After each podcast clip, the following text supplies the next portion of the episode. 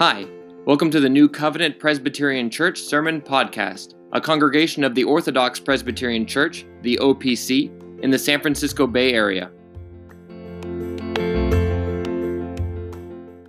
Brothers and sisters, please turn with me in your Bibles to Matthew chapter 5. Matthew chapter 5, and if you would rise as we honor the public reading of God's Word, this morning we're going to be looking at Matthew chapter 5, verses 21 through 26 in Matthew chapter 5, verses 21 through 26. Please give your attention now to the reading of God's holy word. You have heard that it was said to those of old, You shall not murder, and whoever murders, and whoever murders will be in danger of the judgment. But I say to you, whoever is angry with his brother without a cause shall be in danger of the judgment. And whoever says to his brother, brother, Raca, shall be in danger of the council, and whoever says you fool shall be in danger of hellfire. Therefore, if you bring your gift to the altar, and there remember that your brother has something against you, leave your gift there before the altar, and go your way. First be reconciled to your brother, and then come and offer your gift. Agree with your adversary quickly while you are on the way with him, lest your adversary deliver you to the judge, the judge hand you over to the officer, and you be thrown into prison. Assuredly, I say to you, you will by no means get out of there till you have paid the last penny.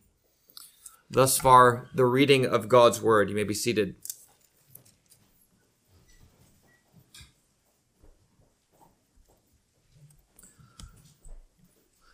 Let's go to the Lord once again in prayer.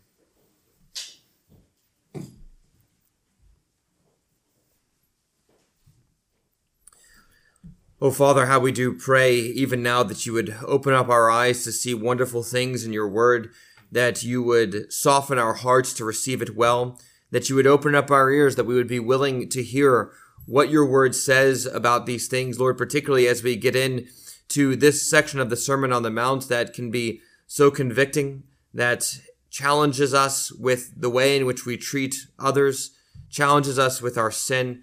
Father, help us to be humble drive us to Christ, give us hearts of repentance that we ourselves might grow in grace, that we might grow in our love for others and in our love for you, that we would even show our love for you by the way in which we love one another. Help us, O Lord. Help us to put uh, all sin to death, but particularly this morning as we think about the sin of anger, help us to put it to death and do it through your word and as it is preached. For we do ask these things in the name of your Son, the Lord Jesus Christ. Amen. Well, in many ways, even if as you just think of the events that have happened this past week in our own country, we can see that the temperature is rising, that there's a growing hostility, that really what was said in the Olivet Discourse by our Lord Jesus Christ in Matthew 24 could very easily be applied to today, that the love of many has grown cold, that there is a growing abundance of fierce anger and animosity between uh, people in this country.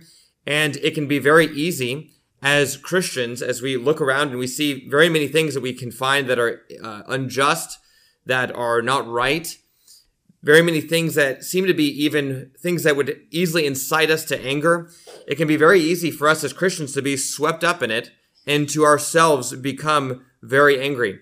And here, though, Christ teaches in this passage the obligation of Christians to love. That is, even though the world is going to go on hating one another and being hated by all, Christians are always to respond in love because this is what is required of us in the sixth commandment. When the Lord uh, gave us the Ten Commandments and said, "You shall not murder," what Jesus is saying here is that that itself, that that command itself, covered also the way in which we deal with one another in our hearts, the way in which we speak with one another. That is to say, we are not to be angry with one another, though all other people are angry with us, though all the people try to incite us to, ang- eh, to anger ourselves, we are not to be angry. We are always to respond in love. And this is even, this idea of responding in love is even the mark of Christians themselves. This is what the Lord Jesus Christ said in John 13, that is by this that all people will know that you are my disciples. All people will know that you are my disciples by the love that you share one with another. Is to be so distinctive that it's, it's not actually going to be found anywhere else. It's only going to be found with the disciples of Christ. And when you see that love, when others see it in you, they will be able to tell that you are the disciples of the Lord Jesus Christ. Now, this is the first antithesis of, of six that Jesus is going to give in chapter five in his Sermon on the Mount, where he begins, he'll say, you know, you've heard it said this, but I say this. You've heard it said this, but I say this. There's an antithesis. There's uh, what Jesus is doing in all of these is he's offering the authoritative interpretation of the law. He's correcting misunderstandings about the law that had been given. In this way, then he's expanding on what we looked at last week, which is he is expanding on what it means to show the greater righteousness of the kingdom of God.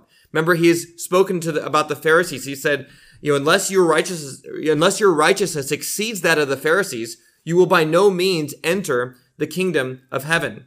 And so there is this greater righteousness that is required of all Christians. And this is what he is expounding on now. He's beginning to expound on it, particularly first by giving the authoritative interpretation of what it means to keep the sixth commandment.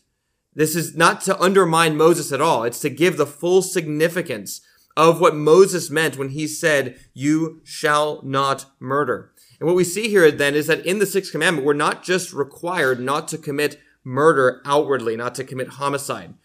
But Jesus says here that the root of that is anger. And there's actually then a corresponding obligation to love. That Christians must be diligent in the way in which they show love for one another. Now, the way in which this passage is broken up is in verses 21 and 22. We have the formal antithesis where Jesus says, You've heard it said this, but I say this. And that really gives a general overview of the teaching of the passage. That is to say that you're not only not to kill somebody, but you're also not to be angry with them in your heart. You're not to speak uh, poorly of them. And so Jesus gives the general teaching in verses 21 and 22. And then in verses 23 through 26, he gives more specific applications, particularly two. And so we'll look at the passage under those two headings. We're going to look at the general teaching and then the two specific applications that Christ gives, showing that Christians are always to be diligent in fostering love one with another. So look with me again then at verses 21 and 22 as we get into the formal antithesis. You have heard it said to those of old, you shall not murder, and whoever murders will be in danger of judgment. And then Jesus Christ, and then Jesus goes on to say, but I say to you, I say to you, do not be angry. Whoever is angry with his brother without a cause shall be in danger of the judgment. And he goes on to, to spell that out in a bit more detail. Notice here then, as Jesus begins with this antithesis in verse 21. Notice that there is the quotation of the actual sixth commandment, you shall not murder. And then there is a more specific application that Christ gives. So there's the, the general law, which is you shall not murder. And then there's the, if you want to call it the judicial application of it, whoever murders, what is it that's going to happen to you? You will be liable to the judgment. You will be in danger of judgment itself. And when Christ gives his antithesis, he actually does it in a very similar way. He'll give the general principle, which is not only that you are not to be angry, uh, that you're not to murder somebody, but also whoever is angry will be liable to the judgment.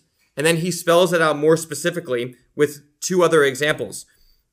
Whoever says to his brother, Raca, shall be in danger of the council, and whoever says, You fool, shall be in danger of hellfire. Now, one of the things that's important as we think about this antithesis, there are a couple things that we need to keep in mind here. Notice what Christ is condemning when he says, do not be angry, and whoever is angry is liable to judgment. It's not anger in every single case in which it occurs. Christ himself gets angry at times in the gospel. Think of when he enters into Jerusalem and he overturns the uh, overturns the table of the tables of all the money changers. He's quite angry there with them. And there are many other uh, uh, accounts that we can give. Think of uh, Christ, for instance, just a bit later when he's denouncing the Pharisees he seems to be uh, quite angry with them in Matthew 23. It's not to say that all anger is itself is in itself bad, but if it is an anger that is not for righteous causes, that we could not say also that our anger corresponds with the anger of God himself, then it is in fact a sinful anger.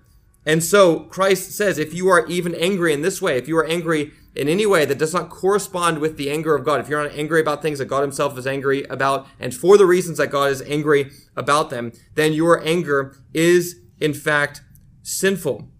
And notice as well then, as Christ gives the particular uh, judgments that are going to come, there are a few things that uh, are said. First, if you are angry, then you are liable to the judgment. If you say raka, which just is a uh, probably an Aramaic word that's uh, just a, a, standard insult, uh, could be related to you fool, just in a, in a different language. You fool is given uh, in Greek. The raka is given in Aramaic. If you say the first one, you will be in danger of the council. But if you say you fool, you will be in danger of hellfire. Now, what's the difference? What, what's going on with these various judgments that the Lord Jesus Christ gives? He says you'll be liable to the judgment first if you're angry. If you say raka, you're liable to the council. And then if you say you fool, you will be liable to hell itself. Is there a progression in these? That's the, the question that we need to ask. I, I think the, the best way to understand this is if we keep in mind that the first thing that Jesus says about anger is really the summary of the whole. Judgment is general. If you are angry with your brother, you will be liable to judgment in a, general way. More particularly, if you insult your brother, you'll be liable to the council. That actually is related to human councils. It's the same word uh, in the Greek as the word that we, we see all throughout the New Testament for the word Sanhedrin. Um, it's just the, the, the gathering together, the council that would render judgments on a particular person because they've sinned. And even here in the Greek, it has the article, so it's the particular council, not just a council in general, but uh, the one particular uh, council, the human judgment. If you say, uh, if you insult your brother or sister, then you are liable to human judgment. And then also, if you insult them, there doesn't seem to be much difference between these two insults. They seem to be about the same. You are also, in some ways, in danger of the hell of fire. There is to be a, a correspondence between the human judgment and God's judgment. And if you insult your brother or your sister, then you are liable to both. Now, how could it be? How could it be that if you insult your brother or sister, that you are liable to the council, that you are going to be guilty, found guilty with the council? Some commentators have pointed out that this that they've they've argued that this seems to be an exaggeration, uh, a hypothetical case that will never actually uh, be found uh, in the world. If you think about it, there is no way that uh, any court on earth or any uh, justice system could possibly apply this. Uh, how could it be that uh, in, the, in, a, in a country or in laws that you could actually be uh, liable for Uh, committing a crime and liable to the for the punishments of that simply for uh, you know speaking poorly of your neighbor? Uh, it would seem like a very difficult thing to put in place. And so many commentators will say that this is an exaggeration and that, that doesn't actually happen, but it is meant to make a point that if you are sinning with your mouth, if you are expressing your anger in the words that you say, then in some ways you are guilty and your guilt will find you out. However, there is actually a way in which this has always applied to human councils and human courts uh, in the world since the coming of the Lord Jesus Christ. And that is not in um, the, the civil judicial setting, but in the church. This is the standard that the church gives. Uh, you are not just guilty in the church, and you cannot, your sin will not find you out simply if you actually kill somebody. But if you express your anger in such a way that all can see it because of the words that you say to others, you fall under uh, this sin, and anyone in the church can rebuke you. And if you do not listen to the rebuke, then that person is then obligated to find two or more witnesses to establish the truth of everything. And then you can be taken before uh, the church if there is no repentance. This is, in fact, the way in which the church has always operated. You can find yourself under church discipline uh, if you uh, do not repent and continue in uh, words of anger that show that shows a heart that is not filled with love for others. Remember that what the Lord Jesus Christ is giving here is not the laws for all governments. He is speaking about the laws as they're going to apply to his kingdom. And the greatest expression of that kingdom on earth is the church of the Lord Jesus Christ.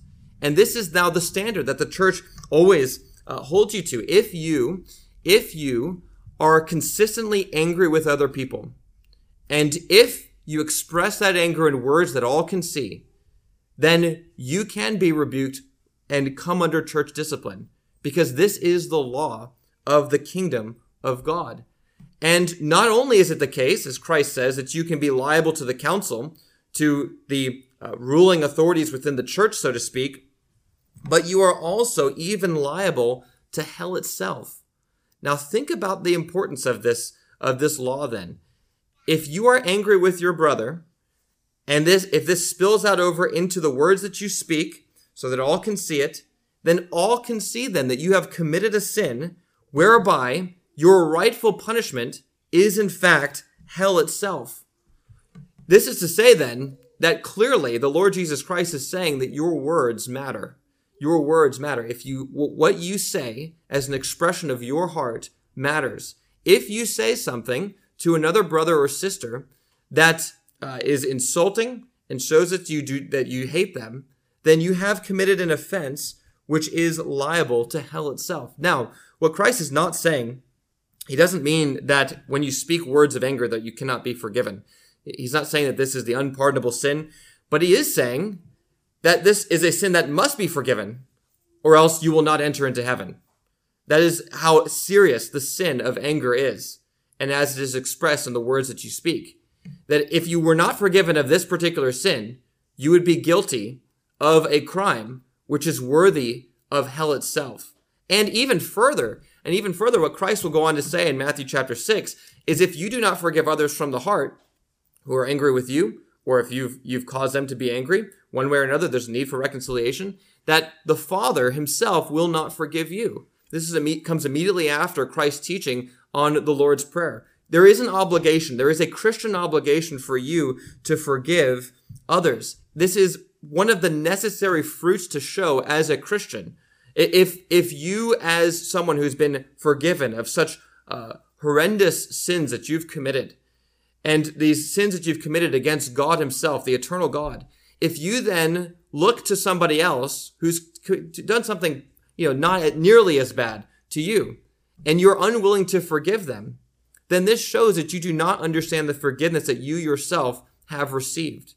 This is this is the, the true weight of what Christ is saying. This is a sin. Anger is a sin that is liable to hell itself. And notice as well here that there's a correspondence between the human judgment and the judgment of God. If you insult your brother or sister, again, the two insults are more or less the same. If you insult your brother or sister, then you are liable to the judgment of the church. And that judgment of the church is so serious its seriousness can be seen in the fact that this uh, judgment itself is paralleled with God's judgment. There is a, a, correspondence between the judgment of the church and the judgment of God. This is why, for instance, in the, the great passages of church discipline that are given in Matthew 18 and, and that really uh, are built upon the foundation in which Christ speaks in Matthew 16, where Christ says, you know, whatever you bind in earth will be bound in heaven. Whatever you loose in earth will be loose in heaven. There's a correspondence between the actions taken by the church when done lawfully, when done in, in faithfulness to Christ. When those are done, there is a corresponding uh, reality of what is happening uh, in heaven itself. This is why excommunication uh, is uh, so is so uh, important. Why it is uh, so grievous. Why it's so serious and terrible if you are excommunicated lawfully, if the church has taken all the steps and fulfilled all the commands of the Lord Jesus Christ, and the result of this is that you are excommunicated, this is a declaration that you are outside of salvation and that this decision of the church is ratified in heaven. Here, and this the same works with anger. If you insult your brother, you are liable to the council of the church, and that itself is a picture of what is happening in heaven. This is without question, a serious matter. It is not just a matter of what you do outwardly, it's a matter of the heart itself. And it's not just that there will be small inconveniences and punishments, but it is in fact that you are liable to hell because of this particular sin. And notice as well, the main way in which the heart is seen in the passage is through the words that you say. It's through the words that you say. What you say is always an overflow of your heart. This is what the Lord Jesus Christ teaches in Matthew 15. Out of the overflow of the heart, the mouth speaks. And the true righteousness of the kingdom is not simply that you would refrain from murdering others, but, to, but that you would foster love in your hearts and that everyone will be able to see the love that you have for others in your hearts by the words that you say. By the words that you say. And so this is the general principle that Christ gives. You are not to be angry with others. You are not to speak unkindly to them. You are rather to foster love. And this is quite an important thing. Far from Christ undermining the law of Moses, he is giving it its full significance and upholding it in a ways in ways that the Pharisees never could. Now, in verses 23 through 26 then, Christ gives two specific applications. In one, he's dealing with the priority of reconciliation over worship. That's in verses 23 and 24. And then in verses 25 and 26, he deals with the urgency of reconciliation, the need to do it as quickly as you possibly can. Now, there are some things in both of these applications or implications of, of the general principle. There are some things that are common to both of them. In both cases, whether it be the priority of reconciliation over worship or even the prudence of reconciliation before it's too late, in both of them, Christ is emphasizing the great urgency, the great urgency of reconciliation. If anger is so bad, then you must be reconciled to your brother or sister as quickly as possible. Christ says it's more urgent even than worship. Stop whatever you're doing and go be reconciled with your brother. Do, do not even uh, continue on in the worship of God without being reconciled first to your brother. And then the second one, he says, you know, do it while you are on the way, while you're on the road with your adversary who's accusing you. Do it before you get to the judge, because there will be a time when it is too late. He's saying, in light of this general teaching, in light of the seriousness of the sin of anger, you must make, uh, take every single opportunity to foster love with your brothers and sisters and to pursue reconciliation as quickly as possible. Now, one of the reasons I think why the Lord Jesus Christ is emphasizing this is because very often when there is an estrangement of relationships because of an offense that someone commits against another person, very often it can be easy for us to put off the difficult work of confrontation and reconciliation. It's a very common thing. You know, two people are estranged and they say, you know, I'm going to wait for this other person to make the first move, or I don't have uh, the time, I, I, don't have the opportunity. Uh, it's going to be a difficult thing. I'll do it later. But here Christ is saying, you are to do it now. Whatever it is, you are to do it now. Christ, understanding that temptation, removes all excuses. Even if the thing that you think is so important that you can't be reconciled to your brother is the worship of God, even if it's the worship of God, you are still not to use that as an excuse, but you are to go and first be reconciled with your brother. Now, another thing that's common to both is that there's a great emphasis on being reconciled particularly to your brother, your brother or your sister. This is not your familial uh, sibling, but rather it is other Christians who are your brothers and your sisters in Christ. There is an obligation to show love to the entire world. There's an obligation to treat others the way we would like to be treated, no matter uh, who they are. That are, in, in some ways, our neighbor is everyone who's around us. And yet, the emphasis on this in this passage falls on the way in which you treat other Christians who have been united to you as they themselves have been united to the Lord Jesus Christ by faith. There is a special obligation of love for other Christians, and there's even a special weightiness and sin uh, if you will not love other Christians, those people for whom Christ died. If Christ has loved another Christian so much that he's willing to give his life for that person, then surely it is not only an offense against that person that you do not forgive them, but it's even an offense against Christ who is willing to give his life for that person. If, if you will not love the people that Christ loves, that is in fact an offense against Christ himself. And so all throughout the passage, there is this emphasis on particularly loving our brothers and sisters. This is even in John 13, which I mentioned, mentioned in the introduction. This is even the way Christ particularly defines uh, the way in which other people will know that you are Christ's disciples, not just by the love which you show to everybody, but the love which you have one for another. One for another, meaning the, the, the love which disciples have particularly for other disciples. And so those are two things that we find in both uh, in both of the implications, the, the, the implications that Christ draws from his general teaching. Now, there's one more that's particularly important, and maybe the most important one for understanding these uh, two applications to the general principle.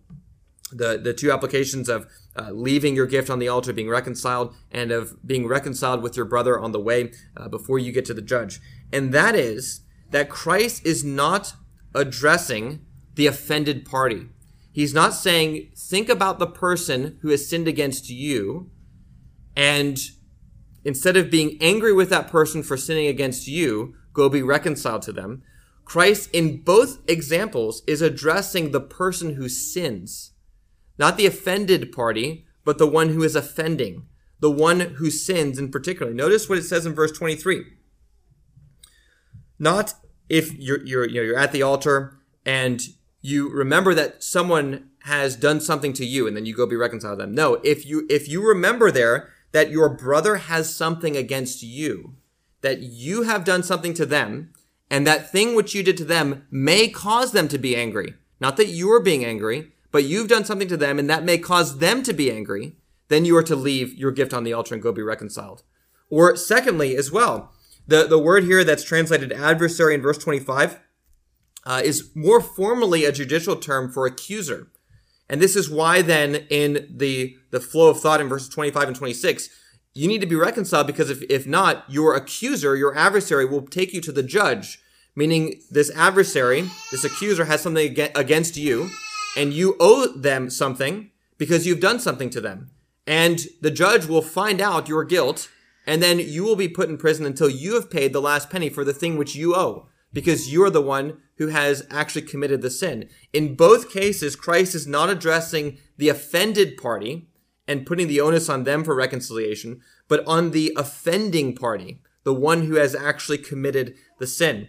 Now, the reason this is so important is because it is far easier for us and it's far more common for us to think about the ways in which others have offended us rather than the ways in which we have offended others.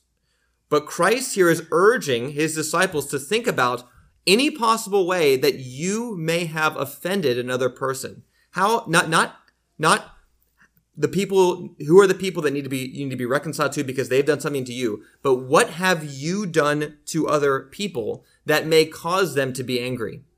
Now notice how in some ways this these implications that Christ is drawing from the general principle uh, are in some ways very indirect he's not even addressing here the person who would be tempted to be angry. He's addressing the person who may cause his own brother to be angry. You do something against somebody else, this may cause your brother or sister to fall into such a great sin that they would, could be liable to the council or to hell itself. And if you have done something like that, where you may be tempting the person to fall into anger, he's not addressing the person who's angry. If you are, if you have done something where you may have even be tempting the person to fall into anger, then you are to head off whatever it is that you may have done. You may, you're to, to, uh, to do whatever it takes to be reconciled to that person so that your brother or your sister will not be tempted to break this commandment. That is to say, then the obligation to keep this commandment is not only that Christians must overlook the offenses of others. That is true. We are to overlook the offenses of others. We are not to, to be given to anger.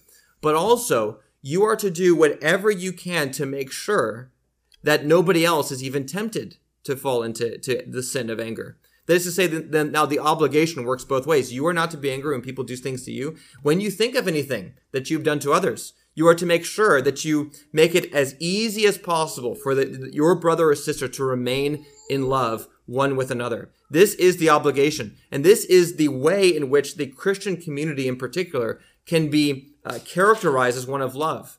That we are that we are quick to overlook, to, to give everybody the benefit of the doubt, and whenever we even think we may cause an offense, we ask for forgiveness. We do whatever we can to promote reconciliation and love within the body. We are not only not given to anger, but we are also careful not to cause anyone to be given to anger either. This is what Christ is saying in both of these applications. Now, when we look more particularly at the first one, this it's it's such an interesting thing that Christ gives us this uh, first application, particularly highlighting the priority of reconciliation over worship. Now, this may seem like a strange thing. Is it not true that our highest duty and the greatest obligation that we have in our lives is to worship God? How could it be that Christ could say that if you have a gift on the altar, it's ready to be offered, you are ready to worship the Lord in accordance with uh, you know, the way in Jesus' own context, in accordance with the Mosaic law, as the Old Testament had prescribed. For us, it would be uh, equivalent to being in church and worshiping uh, God in the worship service. How could it be that when you are ready to do that, the gift is on the altar, that Christ would say that reconciliation is so important that it in some ways takes precedent over the highest duty that you have in your life? That even over the worship of God, reconciliation in some ways takes priority. How could this possibly be the case? Now, it's not because it's not because reconciliation is more important than worship. In, in this sense, priority doesn't mean greater than, it just means must be done first. Reconciliation must be done first. And the reason is, the reason is because if you are not reconciled to your brother or sister, it taints your worship. You cannot worship the Lord correctly. You cannot worship him in a way that's acceptable to him if you are harboring hatred for your brother or sister. And so, for the sake of the worship of God, then, Christ is saying, you must first go be reconciled to your brother or sister. So serious is this sin of anger that it will make it so that when you worship the Lord, he is not pleased with your worship.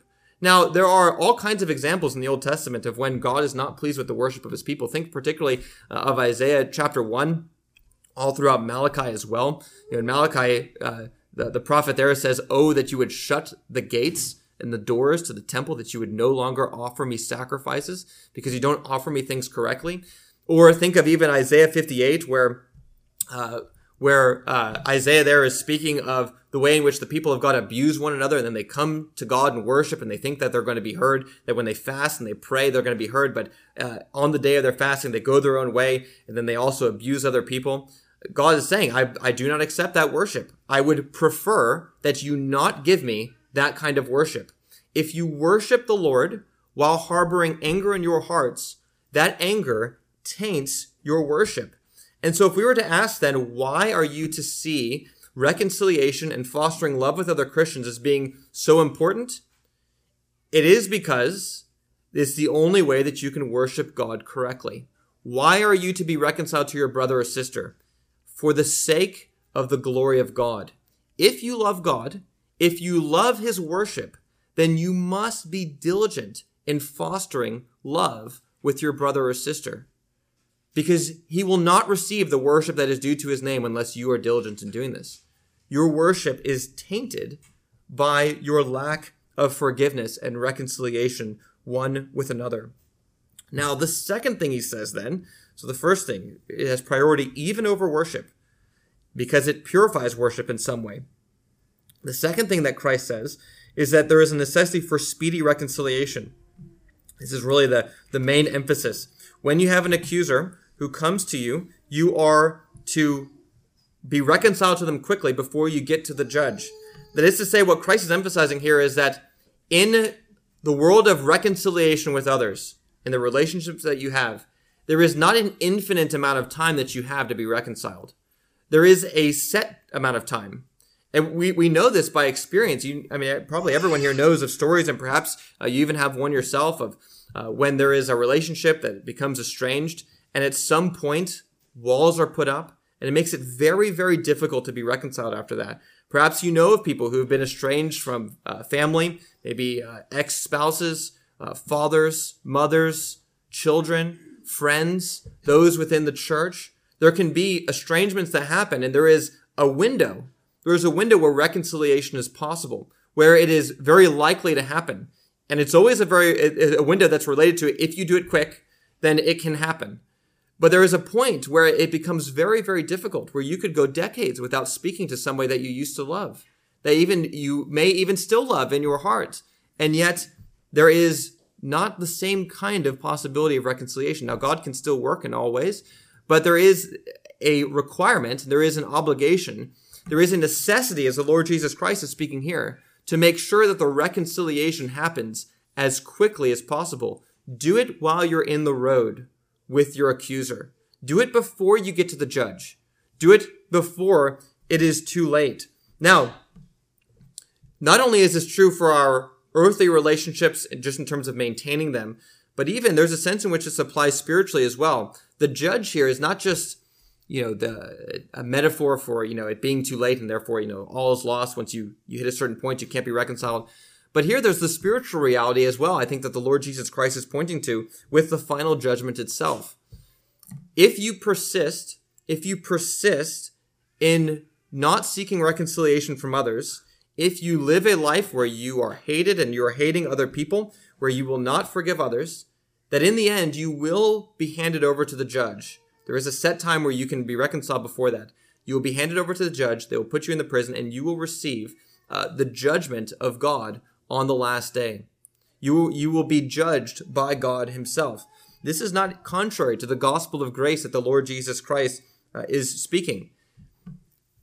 The gospel of grace is one where the one who receives grace is transformed so that he does forgive others from the heart. I mentioned Matthew chapter 6 uh, earlier, where Christ immediately after the Lord's Supper, uh, after the Lord's Prayer, says, uh, If you forgive your brother from the heart, God will forgive you. If you do not forgive your brother from the heart, God will not forgive you.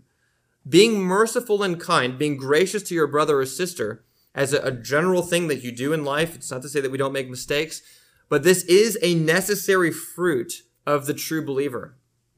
Again, we can sin in this way greatly, uh, but it is still a, a general mark of the true Christian that he is one who forgives others. It's what sets him apart from everyone else in the world. I had alluded earlier to Matthew chapter 18, where Peter asked Jesus the question, How often shall I forgive my brother or sister when he sins against me? Shall I do it even up to seven times? And Christ says, no, 70 times seven. Then he gives that parable of the servant who owes the equivalent of like a government's debt to the king. It's a number that would have taken him, you know, hundreds of thousands of lifetimes to even begin to think about uh, giving back to the king. And the king just simply forgives him of all that debt. And then he is owed what in some ways may be a significant amount, maybe three months worth of wages. He's owed that by another person and he's unwilling to forgive that servant his debt. What is it that is going to happen to the servant who is who receives the forgiveness of all of that debt from the king and yet who is unwilling to grant that same forgiveness to others? Christ says he will in fact be judged on the last day. It's not to say that there is again anything contrary to the gospel of grace. It is that the gospel of grace always produces people that understand the depth of the things that they have been forgiven and that causes them to be willing to forgive others and to seek reconciliation when they're with their accuser on the way before they get to the judge. These things are weighty. And Christ, as one who is preaching the gospel of grace, does not nullify the law of Moses as the Pharisees accused him of. He is the one who perfectly upholds it.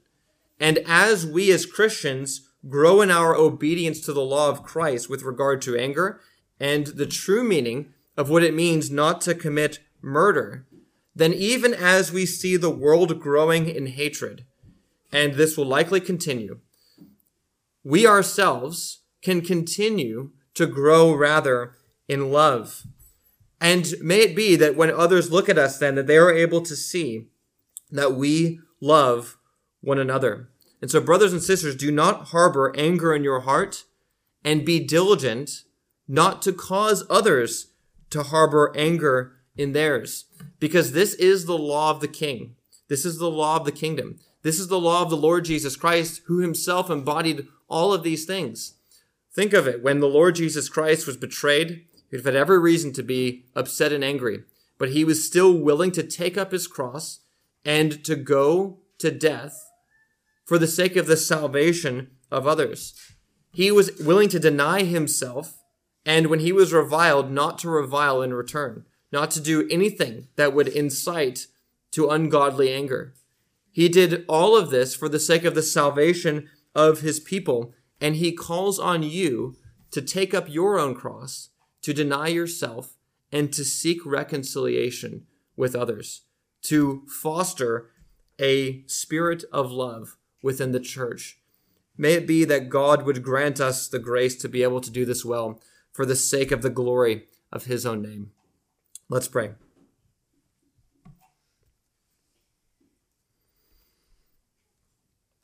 Father, Lord, how we do thank you for your word, how we do thank you for the way in which it is so clear, so penetrating. It reveals to us our sins. It impresses upon us the need for godliness and holiness. And Lord, we even see in many places in your word too, the way in which it gives us hope as we see ourselves failing. Yet, Lord, we see as well the grace which you show to your people in that you renew their hearts so that we could truly grow in love for others. How we do plead with you, O Lord, that you would cause us to grow in love for one another.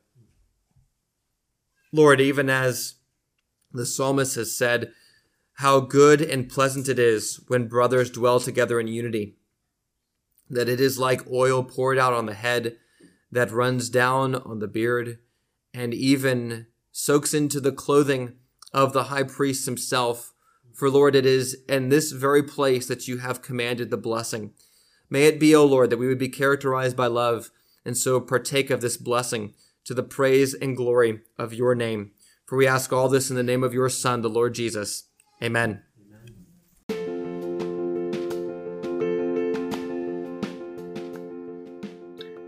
Thanks for listening. If you found this sermon helpful, please give us a five star review, as this will help make the Word of God preached more available to others. Also, if you'd like to find out more about our church, you can visit our website at newcovopcssf.com. That's N E W C O V O P C S S F.com.